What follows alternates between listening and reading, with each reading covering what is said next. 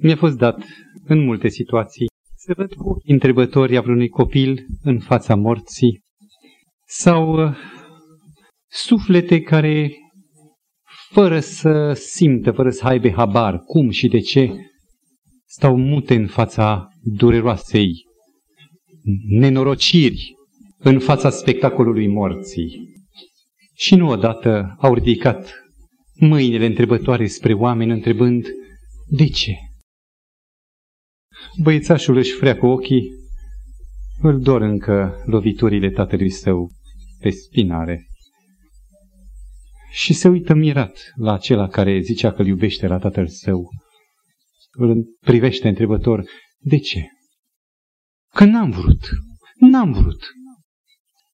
De mic și apoi, purtând acest de ce nedumerit, până în sălile de tribunal unde doi soți care s-au iubit și și-au jurat credință ajung să se despartă neînțelegând, până la groapa unde bulgării acoperă pe cel ce a fost un suflet scump. Acest de ce și acest cui înroșit ne înțeapă sufletul și nu ne dă pace.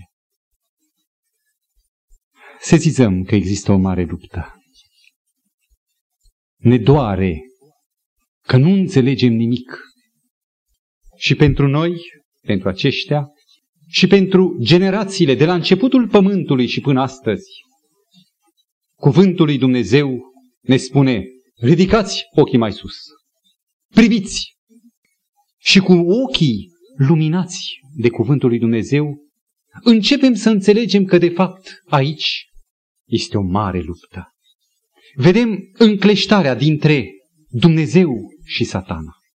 Și vedem că de fapt în dosul păpușilor omenești care se încleștează în poziții de război și de ură, este de fapt marele intrigant și că pentru fiecare dintre aceste marionete ale marei lupte se dau divizii de îngeri care se vin în ajutor. Marea luptă între Hristos și satana este singura viziune care ne face să înțelegem istoria, ne face să înțelegem destinul nostru, un mic sau un mare, și ne poate permite nu numai să avem noi o țintă și să știm cum lucrăm, cum luptăm, cum acționăm, dar ne ajută să putem spune și celui care este derutat cu ochii sau cu lacrimile uscate pe obraj, de ce să-i putem spune, privește în sus. De câteva săptămâni stăruim asupra acestei mari lupte în care, iată, în momentul culminant, în momentul cel mai fierbinte sau incandescent, eroul Hristos intră în scenă. Ca să înfrunte nu cu scut, nu cu coif, nu cu sabie, nu cu focul sau cu limba gurii lui, pe unde se vede lumină strălucitoare, foc mistuitor, și să întâmpine cu un piept dezgolit, un piept de om, cu carnea sa, mânia balaurului, să se lase pironit, aruncat pe lemnul crucii, sfârtecat de moarte. Este unicul sau cel mai măreț moment către care privește cerul și universul și în clipa în care Mântuitorul ia trup de copil în mizerul staul din Betleem. Îngerii care numai ei pricep, omul doarme, omul sforăie în somn, nu știe. Numai ei pricep momentul grandios, universal. Hristos s-a întrupat. Slavă în cerurile preanalte, slavă lui Dumnezeu și pace pe pământ între oamenii plăcuți lui. E cântecul îngerilor din Luca, capitolul 2 cu 14. Data trecută, prin mila lui Dumnezeu, am urmărit două, primele două motive, sunt motive perechi și celelalte sunt tot perechi care urmează. Primele două motive pentru care Mântuitorul s-a întrupat. Primul motiv, să nu credem că noi suntem centrul Universului. Cer că nu suntem sau n-am fost, dar prin iubirea lui Hristos devenim și vom fi. Pământul va fi tronul lui Dumnezeu locul tronului lui Dumnezeu. Conflictul e mult mai mare decât nivelul mărunt omenesc. Conflictul este ceresc și pentru că diavolul această slăvită și luminoasă făptură care a pus în confuzie și a derutat nenumăratul număr al slujitorilor lui Dumnezeu în cer și pământurile, planetele locuite de făpturi inteligente, pentru că a acuzat întâi și întâi caracterul lui Dumnezeu, insinuând nedreptate, egoism, Mântuitorul vine să demonstreze primul motiv al întrupării, caracterul lui Dumnezeu. Și aceasta o face coborând, smerindu-se, devenind mai jos decât îngerii, devenind mai jos decât Adam, devenind ultimul dintre oameni. A luat chip de rob, s-a născut cum niciunul dintre noi și a murit ca ultimul lepădat.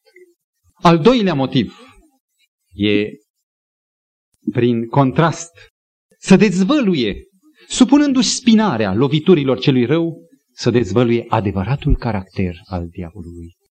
Și atunci când n-a acceptat să se dea jos de pe cruce, când diavolul inspira masa de preoți, cărturari, dă-te jos de pe cruce, dacă ești tu, coboară, vom vedea și vom crede. Era atât de ușor să se dea jos și putea, era atât puternic. După ce a refuzat, a renunțat, n-a acceptat să se dea jos de pe cruce. În clipa când a strigat, s-a sfârșit, plecându-și capul. Într-adevăr, confuzia s-a sfârșit. Odată și pentru totdeauna, diavolul a fost demascat și a pierdut toată simpatia pe care poate într-un procent infinitezimal încă unele făpturi eu mai păstrau. Și iată, stimați frați, astăzi urmărind al treilea motiv. Eu cred că este unul din motivele foarte mari. Poate este atât de mare încât o să vă fac o mărturisire. Diavolul a încercat să frâneze dezvoltarea acestui subiect.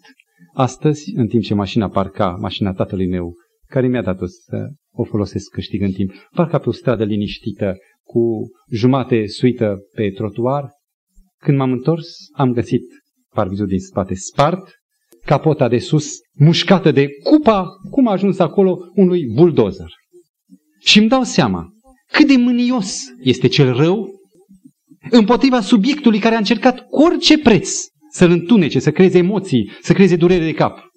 Mulțumesc lui Dumnezeu că m-a avertizat. Dacă subiectul 1 și 2 sau primele două motive sunt motive cerești ale marei lupte, acolo sus undeva, motivul al treilea și al patrulea ne vizează puternic pe noi. Amintiți-vă, stimați frați, ce a atacat diavolul în cer? Pe Dumnezeu nu-l putea atinge. Tronul său era prea inaccesibil, tronul atotputernicului Dumnezeu. El, o făptură totuși, cât de puternică între celelalte făpturi, era totuși însă o făptură.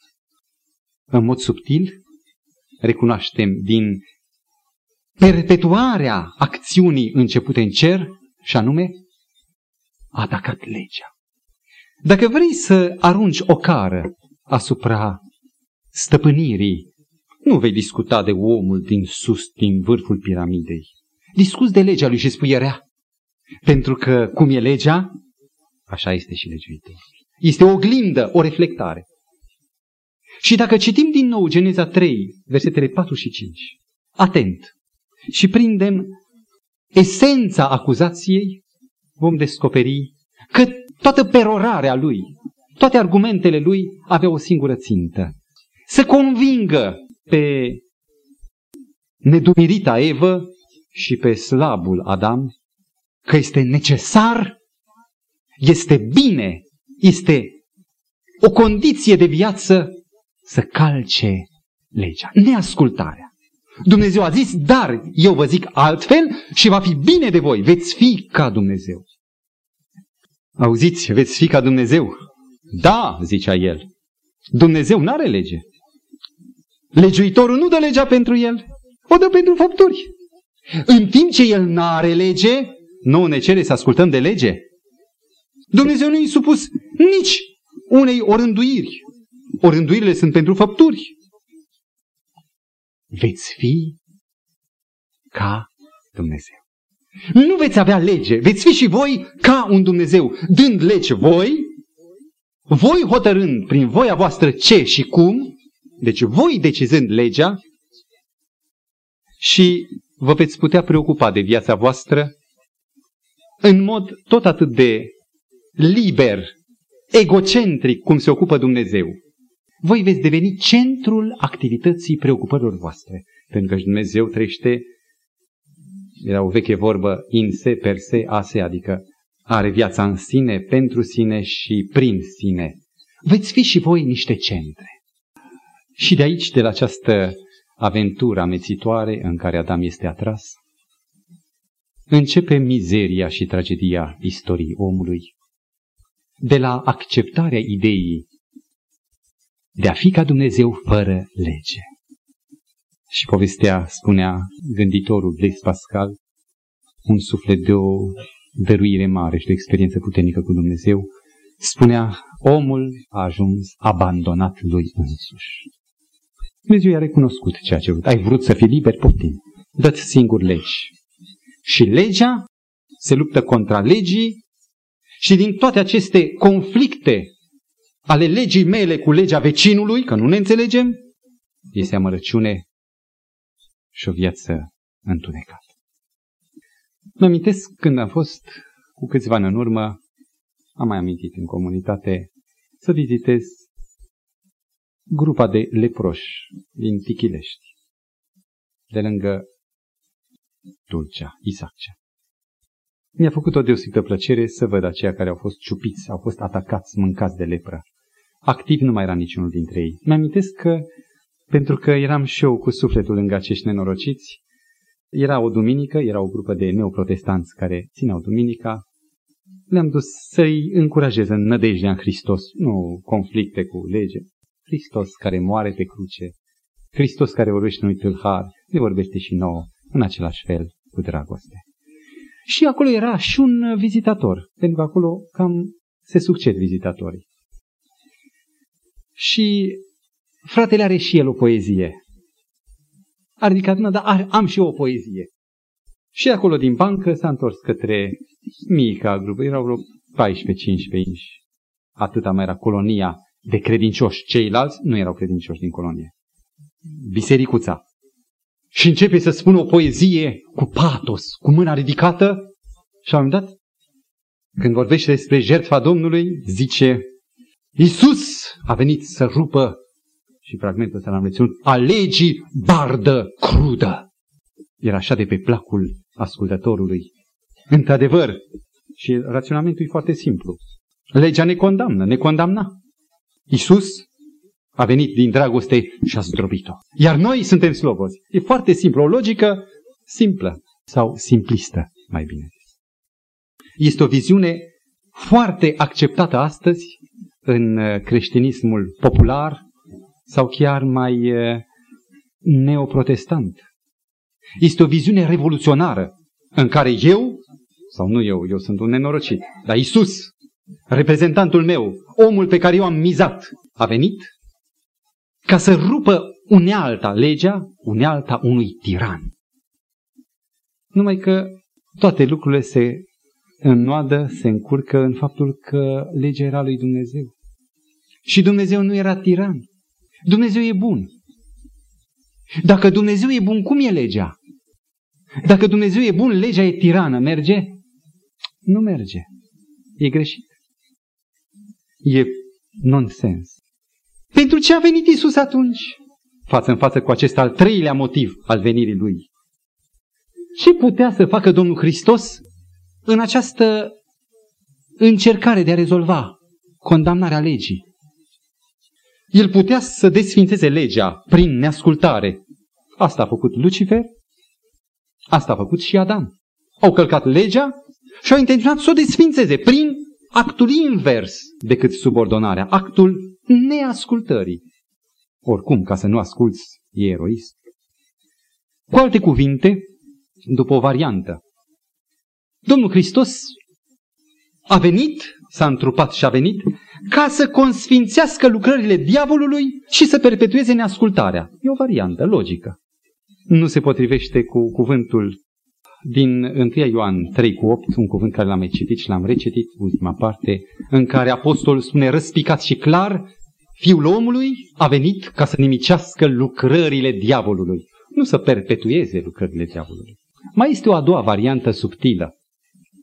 Că Fiul omului a venit ca să împlinească El legea, e mai subtilă, deci El să împlinească legea, dar pe noi să ne scutească de la ascultarea legii și să ne permită să consfințim noi neascultarea și lucrările diavolului. Deci, El a împlinit-o ca să ne dea nouă libertatea să ne ascultăm și prin viața noastră să consfințim noi neascultarea, beneficiind de ce ne-a pus la dispoziție. A înlocuit, în locul nostru a făcut și noi consfințim acum neascultarea și lucrările diavolului. Merge? Tot ceea ce cunoaștem noi din Noul Testament. Caracterul Domnului Hristos. Experiența biruitoare împotriva păcatului a apostolilor. Și cugetul meu însuși spune că este un nonsens. El să moară ca eu, sub har, să-L necinstesc pe Dumnezeu. Isaia 42 cu 21. Vă rog să deschidem puțin ca un răspuns la aceste confuzii. Capitolul 42 e un mic titlu unde traducătorul ne-a sugerat despre cine e vorba. Titlul zice Robul Domnului. Nu e vorba de alt rob. Un proroc este chiar Fiul lui Dumnezeu. Și dacă citiți versetul întâi să vedeți cum sună. Iată robul meu pe care îl sprijinesc, alesul meu în care își găsește plăcere sufletul meu. Am pus Duhul meu peste el. El va vesti neamurilor judecata. Cine este? Isus, iubitul nostru mântuitor. Versetul 2, el nu va striga, nu-și va ridica glasul. Versetul 3, trestia frântă nu va zdrobi. Se referă la omul păcătos. Trestii frânte care cât mai are încă ținută, nu o nimicește, ci o ridică. Versetul 4. El nu va slăbi, nici nu se va lăsa până nu va așeza dreptatea pe pământ. Versetul 6. Eu, Domnul, te-am chemat ca să dai mântuire, numai El dă mântuire, și te voi lua de mână, te voi păzi și te voi pune ca legământ al poporului, ca să fii lumina neamurilor. E evident e fără tăgadă, este vizat direct Domnul Isus Hristos. Și ascultați acum versetul 21 care termină prezentarea lucrării și a persoanei Domnului Hristos. Domnul a voit ce a venit să facă Domnul Hristos față în față cu legea? Domnul a voit pentru dreptatea Lui să vestească o lege mare și minunată înainte de a gusta biruința Domnului Hristos. În această confuzie, aș dori să mai stăruim puțin, întorcându-ne la motivele oamenilor pentru a fi foarte reținuți în fața cuvântului lege. Acolo unde se discută despre lege, oamenii se dau înapoi și zic, nu, nu, nu, destul, Hristos, harul, atât, fără lege. Ba încă vorbește Pavel în a doua Timotei sau prima despre unii care au obiceiul să se ciorovăiască cu privire la lege, să nu stai de vorbă cu acești oameni. Și oamenii iau frumos textul, îl pun în față, nu discutăm. Ca și cum ar fi un lucru compromis, condamnat, un lucru blestemat. De ce au oamenii prejudecăți? De ce sunt atât de reținuți și au motive de susceptibilitate împotriva legii? Într-un fel îi înțeleg. Poate îi înțelegem cu toții. Gândiți-vă chiar la experiența dumneavoastră. Legea cea mai bună lege, legea chiar a lui Dumnezeu. În condiția păcătoasă a omului, îi se impune, cu preceptele morale, naturii sale dezordonate. Natura e ciufulită, nu e aranjată după preceptele legii. E împotriva, nu stă așa cum o pui. Se ridică. Legea zice într-un fel, natura din lăuntru, foarte intima ta vrere, este împotrivă. Și iată aici primul conflict. În al doilea rând, legile omului, legile elaborate de el, făcute de el, au în general un caracter social, adică urmăresc binele social, binele majorității, a colectivității, subordonând de regulă interesele individuale unei colectivități. nu-i așa? Și aici iar este un motiv de conflict. Eu, individul, întotdeauna simt că legea nu mă vizează direct pe mine, ci pe ceilalți. Mă subordonează pe mine celorlalți și are un motiv de conflict. În firea mea și în egoismul meu, aș ști ce ar fi mai bine să nu fie legea. În al treilea rând, mi-a demonstrat un om de bine că cele mai bune și drepte legi de care un om capabil prevăd cazurile generale. Nu prevăd cazurile foarte particulare. Nu pot să acopere toate situațiile. Și un jurist era față în față cu o situație, legea zicea, se referea la o categorie foarte generală, în care cazul ăsta foarte particular nu se prea încadra. Și ce să fac acum? Unde să te încadrez? Să te bag acolo? Păi dar nu-i cazul tău, dar altă lege n-am pentru tine. Și l-a băgat acolo, în articolul respectiv. Și omul simte că niciodată legea nu va putea să cuprindă toate cazurile particulare și va, se va simți individual lezat în interes, în dreptatea lui. Și unde mai punem că legea omului în al patrulea rând e nedesăvârșită. Cât de bun ar fi ea, apar abrogări, amendamente, schimbări, îmbunătățiri. Ori, având omul această stare conflictuală vis-a-vis de lege, îi se pare că ar fi minunat dacă măcar pe planul acesta duhovnicesc legea să fie dată la o parte prin prietenul meu Isus. Spuneți-mi, vă rog, la urma urmei, judecând legea în sine, cum o priviți dumneavoastră? Mă refer la legea lui Dumnezeu de data aceasta, legea morală. O considerați ca pe o limitare, prin faptul care să nu, prezentarea în forma negativă, seamănă a fi o limitare. Ca ceva exterior, care, ca orice lucru exterior și limitant, e o piedică pentru o funcționalitate de plină? Ei, dacă n-ar fi legea, zicea diavolul, ai putea să te dezvolți infinit, vei fi ca Dumnezeu. Legea este elementul care frânează, care sabotează cu saboți, ca la vagoanele, ca la roțile de fier, care sabotează, înfrânează dezvoltarea ta. Deci o viziune sau considerați dumneavoastră legea ca fiind o necesitate internă care există odată cu omul, odată cu sufletul și cu mintea lui, care numai ea este aceea care îi permite funcționalitatea. Motorul unei mașini are legi. Când să vină scânteia, care să fie concentrația aerului carburant, când anume pistonul să coboare înainte sau după sau exact în momentul cheie. Sunt lucruri care mă depășesc. Ei bine, nu este tocmai legea, respectarea în tocmai la fir de păr a legii care permite funcționabilitatea optimă și dezvoltarea fără pierderi, fără uzură a acestui motor? Am găsit două fragmente din uh, autori neadventiști, unul episcopal, altul baptist, care afirmă legea morală este o parte din legile naturii sau din legea naturii. Este o parte integrantă din legea naturii, vrând să zică, cum uh, seva în trunchiul pomului urcă într-un mod enigmatic până la ora actuală în fața naturaliștilor, urcă până la înălțimi impresionante datorită legității care funcționează, care face să existe funcționabilitate. Tot așa, legea morală face parte din natură. E o lege a naturii. A cărei naturi? Nu ne deosebim de dobitoace.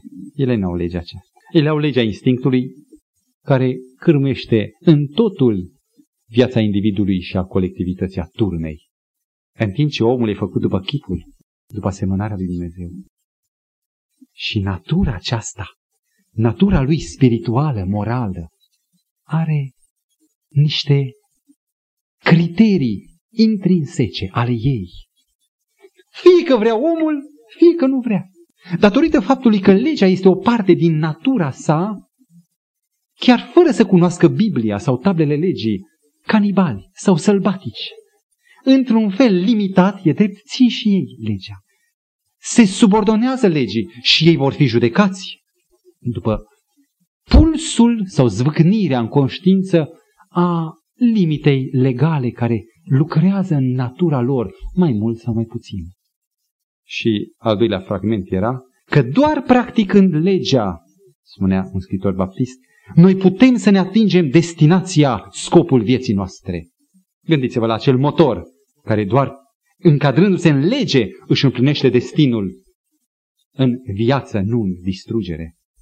Și iată-ne, stimați frați, față în față cu acest al treilea motiv, pentru care pruncul Isus deschide cerurile, făcând să se audă cântecul îngerilor pe dealurile Betleemului. Hristos, Dumnezeu din Dumnezeu, Fiul unic al lui Dumnezeu, se întrupează, se face făptură. El, făcătorul, devine o făptură. Vulnerabilă, slabă, gângurind sau plângând, expus tuturor brutalităților și cruzimilor diavolului. De ce? El, Dumnezeu, să demonstreze universului și oamenilor că se supune legii. S-a zis că Dumnezeu nu are lege. Eu, Dumnezeu, vă dovedesc că mă supun legii. Și nici n-aș putea altfel, vrea să zică Domnul Hristos. Pentru că legea e natura mea. Și eu mă supun cu toată natura mea, naturii mele, principiilor naturii mele. El recunoaște legea ca fiind natura lui Dumnezeu, iubire, în toate cele zece, nu nouă, nu opt, zece precepte ale ei. Și se subordonează, arătând, eu Dumnezeu, Diavolul a zis că eu n-am lege. Ei, aflați, eu mă supun acestei legi. Pentru că e însăși natura mea. În al doilea rând, nu numai s-a supus, ci a făcut o demonstrație universală. A împlinit-o pozitiv. Mântuitorul spunea, n-am venit, să nu credeți că am venit să stric, să îndepărtez, să rup a legii bardă crudă. Să nu credeți că am venit să stric, ci am venit să împlinesc. În limba greacă zice pleroo, adică plin, a, a un spațiu al împlini. A împlini desăvârșit în toate colțurile, în toate cămăruțele ei, în spirit și în literă. Iar în Ioan 15 cu 10, îl veți crede oare pe Domnul Hristos dumneavoastră? Poate aveți conflicte de antinomianism, adică de reținere față de lege. Îl credeți ce a zis El și îl luați ca normativ și anume Ioan 15 cu 10, a doua parte, eu am păzit poruncile tatălui meu și rămân în dragostea lui. El a zis, farisei au zis, calcă legea! Nu o să pe cine credeți, pe farisei sau pe Domnul Hristos? În al treilea rând. Bine, bine, faptul că Fiul lui Dumnezeu a împlinit legea e un lucru bun. Dar și îngerii țin legea și eu o împlinesc. Era aici o altă problemă, în al treilea rând. Adam a fost chemat la existență. Un fragment inspirat spune că a fost nevoie de Adam în marea luptă. A fost chemat ca un martor, ca prin poziția lui, ca unul care nu știa de conflict, pentru că conflictul avusese loc înaintea creierii lui Adam, să vină în totală neutralitate și să fie un arbitru al acestui mare proces. Și Adam, tragic, a căzut. Și a rămas o enigmă. Oare omul poate împlini legea? Omul adamic, omul desăvârșit? Au fost mulți pe pământ care au fost oamenii lui Dumnezeu. Enoch n-a fost Enoch răpit la cer. Bine, dar și Enoch. Enoch a fost păcătos. Și Daniel, preiubit și scump, profetul Daniel, a fost și el un om care a zis, noi am păcătuit. Iar dacă ei au fost recunoscuți ca fii ai lui Dumnezeu și dacă Enoch a fost luat la cer, aceasta datorită îndreptățirii lui Hristos, au beneficiat de milă și iertare. Și nu s-a rezolvat, omul poate împlini legea? E totuși o problemă deschisă. Ei toți au fost mântuiți, dar fără să împlinească de săvârșit niciun om decât Hristos. Și acum vine Domnul Hristos în condițiile de om. Și de data aceasta, el nu va avea nevoie sau nu va avea voie să facă apel la iertare și la milă. El trebuie. Trebuie în fața Universului să demonstreze că legea este accesibilă omului lui Adam. Despre el, spune Apostolul Pavel, este al doilea Adam. Și în al patrulea rând, numai că Domnul Hristos n-a venit ca al doilea Adam perfect, în liniștea, în serenitatea Edenului, în pace, în plinătatea bărbăției. A venit după patru mii de ani de uzură, uzură sub toate aspectele. A luat o natură decăzută, ruinată de patru mii de ani, cât timp a colcăit păcatul în fire, în natura omenească.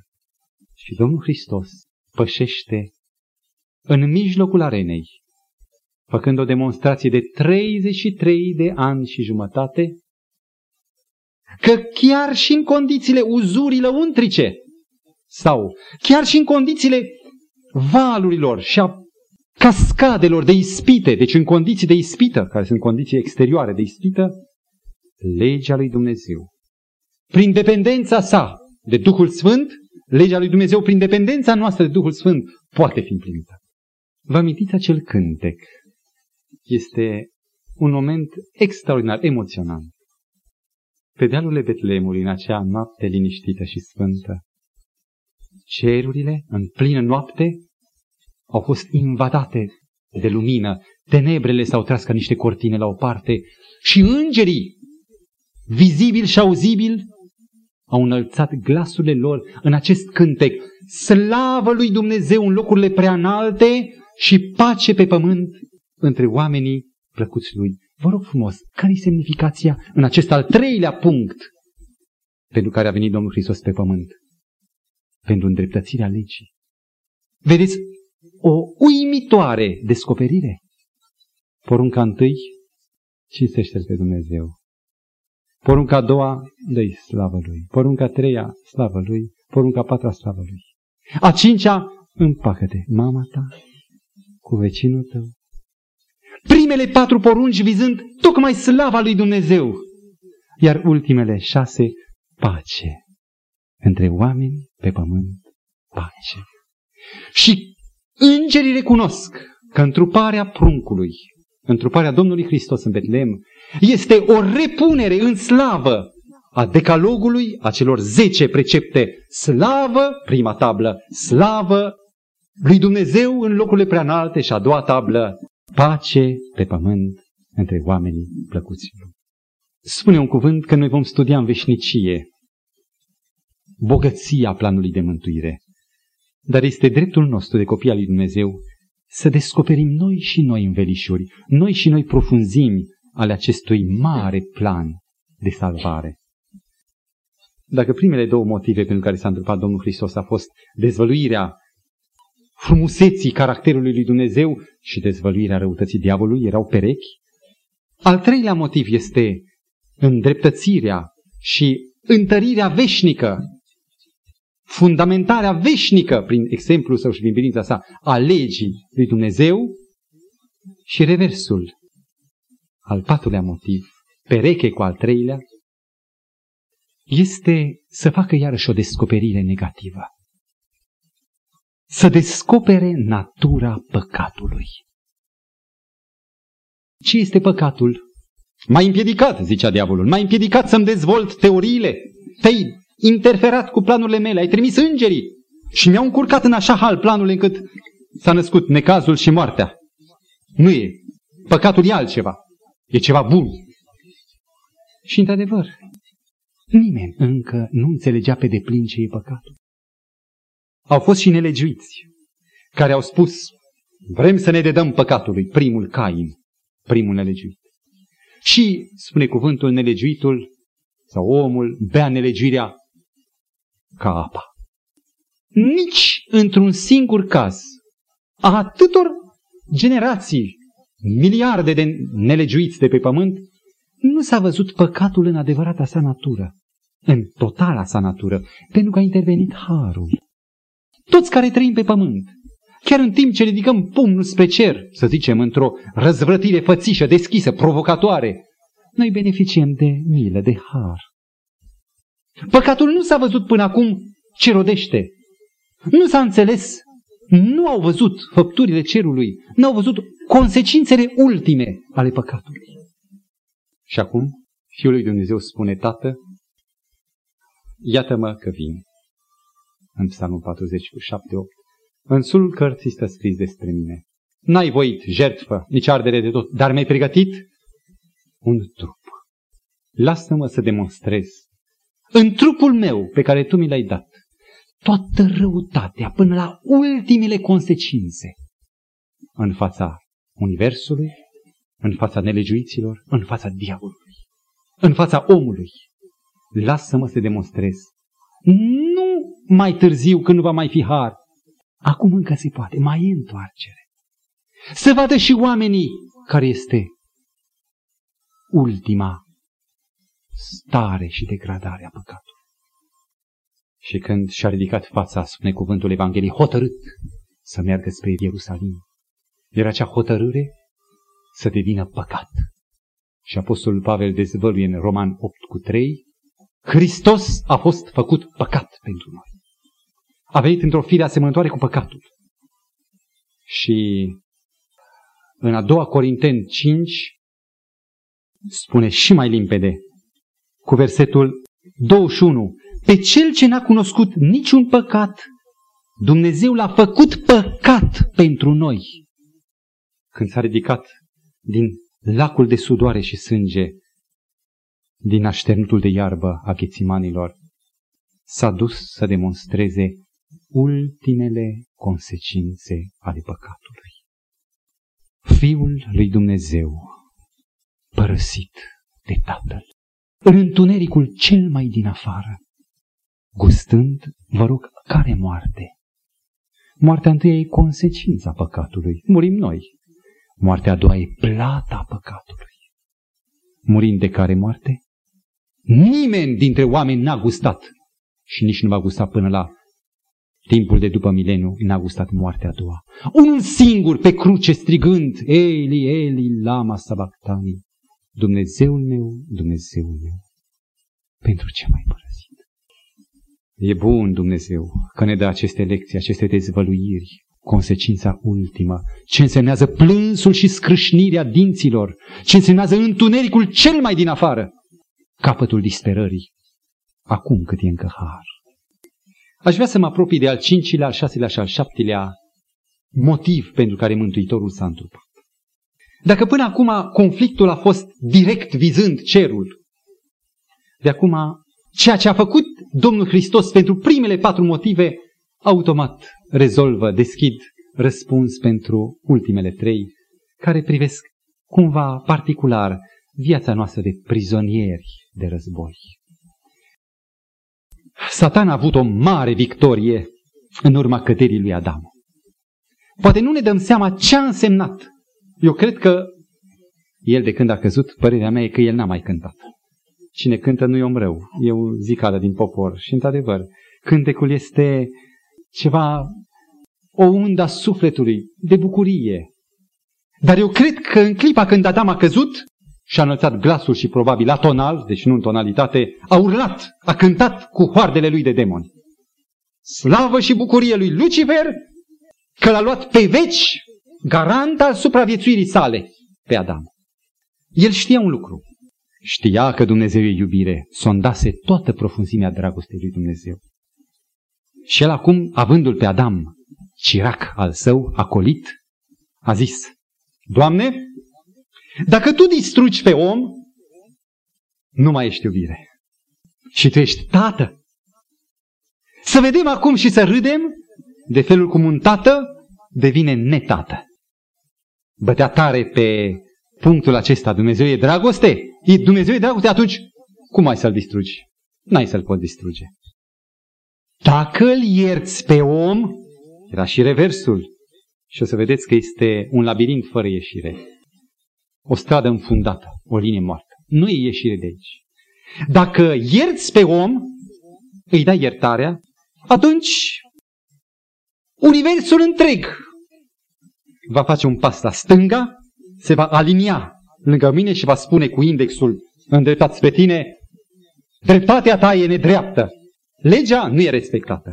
Legea nu e măsură, așa cum am spus eu dinainte de această experiență favorabilă mie, căderea lui Adam. Și era un șantaj aici.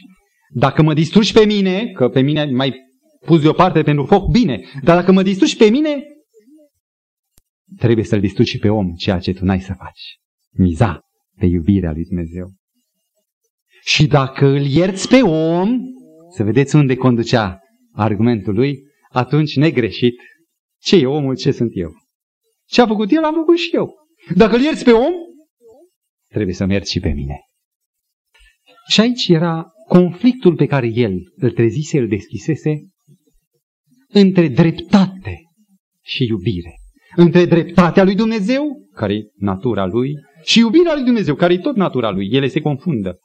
Și iată, ar fi trebuit în fața acestui conflict, pentru că era un motiv de șantaj, nu era soluție. Ar fi trebuit să se disocieze în două și nu se putea. Iar omul, în această condiție, era gajul supraviețuirii lui satana. Omul există, trăiesc și eu pe lângă el. Și pentru că nu va fi soluție în acest conflict între dreptate și iubire, că nu există. Ori pe care o faci, e greșit. Oricum mai dau, e rău. Pentru că nu există soluție în conflictul dintre dreptate și iubire, omul va fi proprietatea veșnică a împărăției mele, a zis diavolul. Iar omul îl păstra că era gajul supraviețirii lui, proprietatea lui.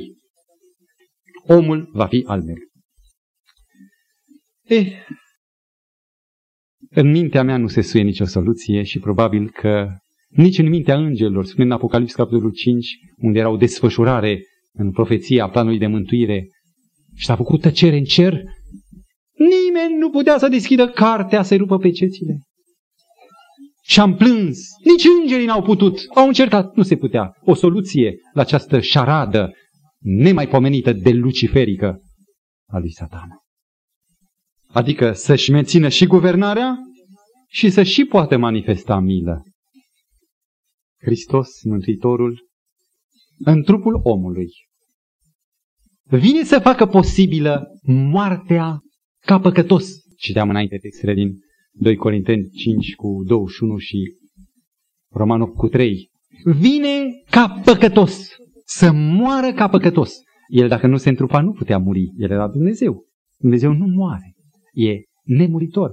Și a luat un trup de om, identificându-se, nu făcându-se că e om, ci chiar devenind om, ca să poată face posibilă moartea ca păcătos, prin care, moartea a doua, prin care întărește dreptatea, satisface dreptatea.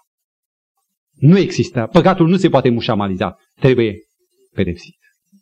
Dar, murind în același timp, fără păcat, pentru a trăi 30 de ani fără păcat, murind fără păcat, deși ca păcătos, ca substitut, ca înlocuitor al omului, dar murind fără păcat, plătind deci dauna, câștigă dreptul de a manifesta milă. Și îmi cufund privirea în acest extraordinar text din Roman 3, cu versetul 25 și 26. Spune textul, pe El, pe Isus, Dumnezeu l-a rânduit mai dinainte să fie o jertfă de ispășire și versetul 26 explodează cu lumină. Pentru ca în vremea de acum să-și arate neprihănirea lui, dreptatea, în așa fel încât să fie neprihănit, drept n-a călcat legea, și totuși să socotească neprihănit, să arate milă, să socotească neprihănit pe cel păcătos. Să fie și drept și în același timp să poată și ierta, să-l facă drept și pe cel păcătos. Și prin această împlinire, murind ca păcătos și murind fără păcat, el distruge toate pretențiile lui satana și răscumpără tot neamul omenesc. Aș vrea să citesc un mic fragment din mărturiile inspirate din mărturie volumul 3, pagina 372 în original. Isus a plătit un preț infinit, spune fragmentul, pentru a răscumpăra lumea. Iar neamul omenesc a fost dat în mâinile lui.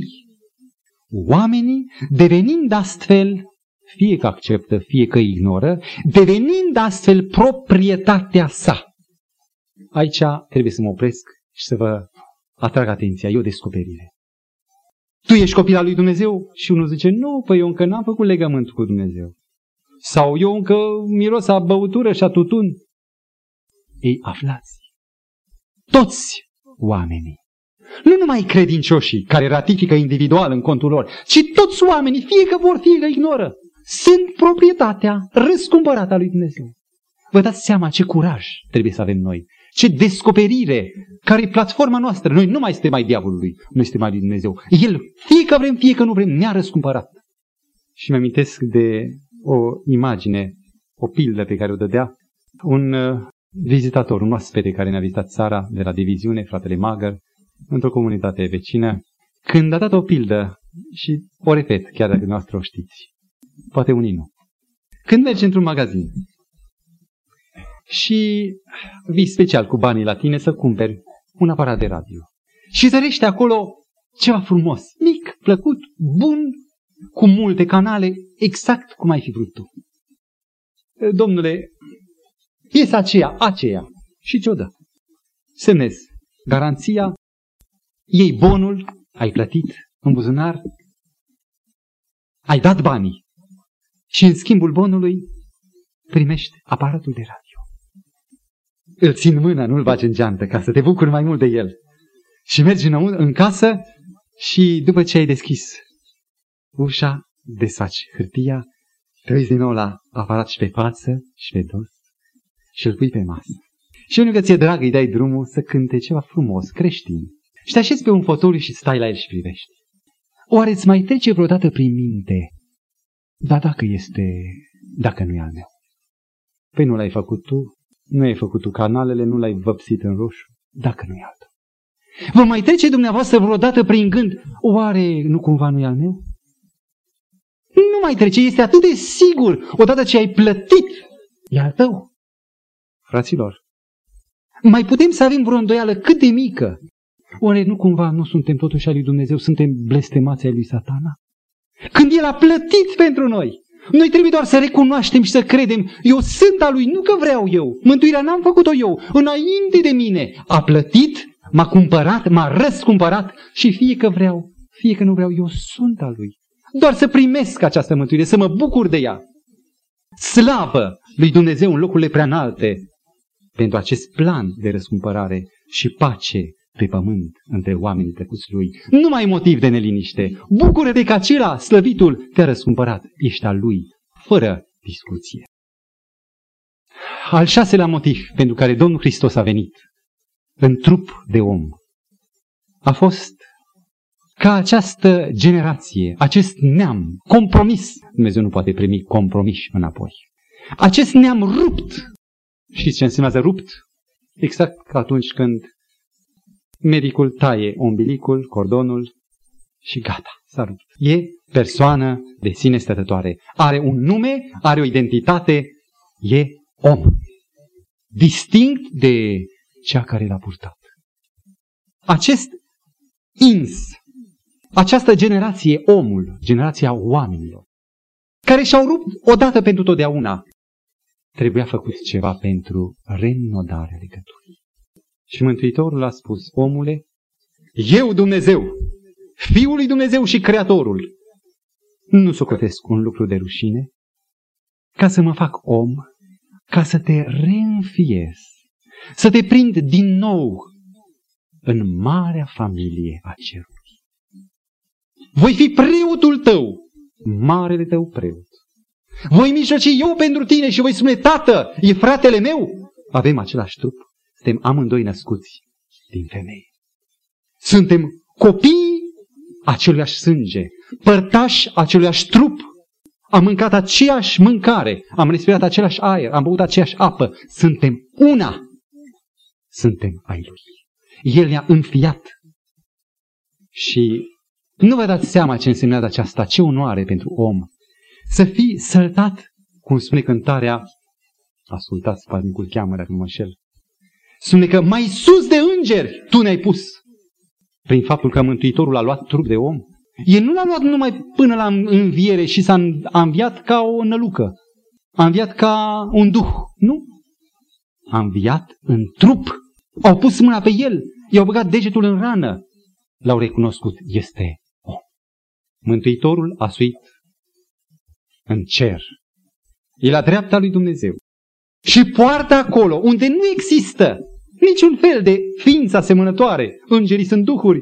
Este acolo unul singur și acesta e Dumnezeu, Fiul lui Dumnezeu, care are trup de om ca tine, ca mine. Este o cinste care nu merităm și care este un efect al iubirii lui Dumnezeu pentru neamul păcătos și de căzut. Și ultimul motiv de slavă în cer și de pace pe pământ este faptul că Domnul Hristos, al șaptelea motiv al venirii sale în trup, este că n-a venit să urzească o mântuire doar pentru, în general, pentru oameni, ocupându-se el exclusiv și făcându-și el treaba. Iar noi doar să intrăm ca niște neaveniți, ca niște vite într-o gradă nouă, să ne uităm în stânga, în dreapta, da, e frumos. El a venit să lucreze mântuirea în noi, nu impersonal, în afară de noi, în noi. Cum? El a spus, v-am dat o pildă și într-adevăr ne-a dat o pildă. Știți ce însemnează pilda? El a venit în trup. Hristos a venit în trup. Și aceasta este o pildă, este o soluție, o mare dezlegare de enigme.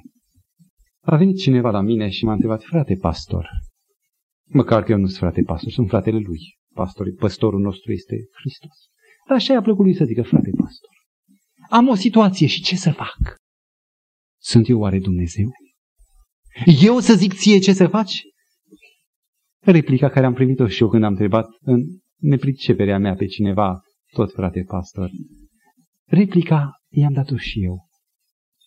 Întreabă-l pe Iisus, El ce-ar face în locul tău? Și știți că este infailibilă această întrebare. Orice situație, cât de critică ar fi, Doamne Iisuse, Tu ce ai face în locul meu? Și ai răspunsul clar, atât de potrivit tuturor diversităților, atât de potrivit și acelei situații, și situații mele particulare. Tu ce ai face, Doamne, în locul meu? Și este clar, sigur, nu există dubiu. Pilda Domnului Hristos este ca un medicament, terapie pentru boala egoismului nostru. E metodă. Și când nu știu ce să fac, El spune, privește la mine. Așa cum am umblat eu cu Dumnezeu, Așa cum eu, fiul, m-am făcut supus Duhului Sfânt. E soluția pentru tine. Dacă tu te vei preda Duhului, vei ieși din orice încurcătură. Dacă înălțarea omului de a fi ca Dumnezeu, vei fi ca Dumnezeu, a însemnat căderea omului.